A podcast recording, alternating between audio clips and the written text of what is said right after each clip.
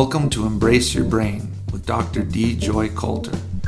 These short weekly brain bits give you fresh glimpses into how your mind works and how to develop its natural brilliance.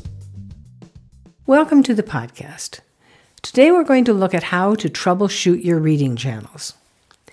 It's true that we have one core region that's dedicated to reading, but if you were to watch it fire up when you read different things, you'd see that it connects to different parts of the brain depending on the kind of reading you're doing. So we actually have various combinations. You could think about the kinds of reading that you do, and are they easy all the time? Some of the time? Maybe hardly ever. Maybe you re- resort to having a friend who's really good at reading all the time and you sort of rent their brain and say, Could you look at this for me? I'm not sure what I'm getting into. That could be true with legalese, for instance, for documents that are important and you don't want to sign the wrong things. But maybe your brain's great at that. How about academic texts?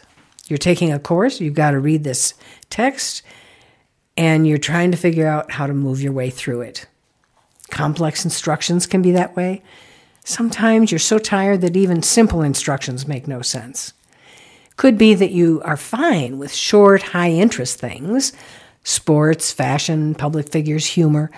But how about a real book, a well written book that has lots of descriptions and complex thinking? And it's nonfiction, maybe as opposed to maybe a book that is an adventure story with lots of quotes and action and fast paced, so it wakes up the adrenaline in you. What about reading something where you have an expertise? You may be fantastic at working with crafts or working with machines, and you're already having a foundation to that information, so you can read it even though other people would say it's too complex. So there's the kinds of reading. There's also what time of day you're using.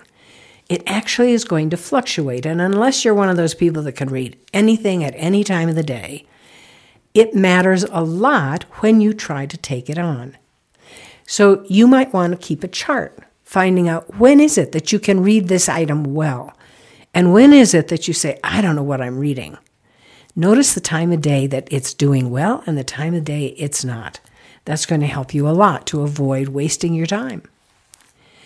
It could be that your brain is preoccupied with feelings. If you are anxious, then you can't hold a tight focus for very long because you've got a safety scanner that takes precedence. And it's going to say, I'm sorry, you can't focus on this piece of paper because it doesn't feel safe around here. And your eyes pop into tracking the periphery, not the focus of the page.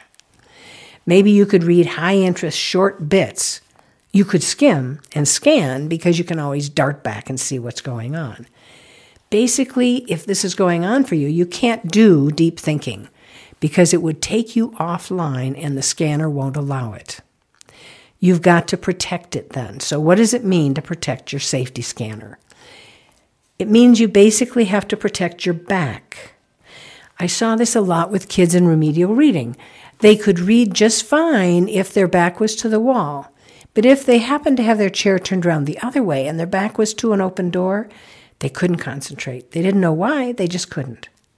We could put insulated earmuffs on them and they could hear themselves think better as long as their back was to the wall. So, what they're trying to listen to, that inner voice or inner speech, is another key variable. Yours may be sabotaging your own concentration there might be something on your mind that worries you. So you're thinking, well, what if? And I don't know what to do about that. Well, take a moment, jot it down so that you can pick it up again later because it's not going to stop nagging at you unless you do.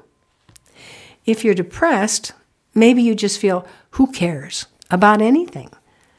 And you really can't fire up to any reading unless it's some sort of an emergency. So let's say you're preoccupied with your thoughts. Then you can't show up for new learning. You may need to address what's going on. If it's depression, you have to find a way to control your inner voice so that it is a coach instead of a critic. If it's doing a good job for you, it's going to support your curiosity it's going to say, This is interesting. You can do this. We can fake it till you make it. You could read about the design and artistic development of camel saddles and actually get interested in it. That's always a good test. You can't possibly really care about that, but if you can get interested, it means your inner speech is no longer a critic, it's now a coach. If you're enjoying these podcasts, I hope you'll share them with friends. And please visit us at embraceyourbrain.com to check out some really great resources.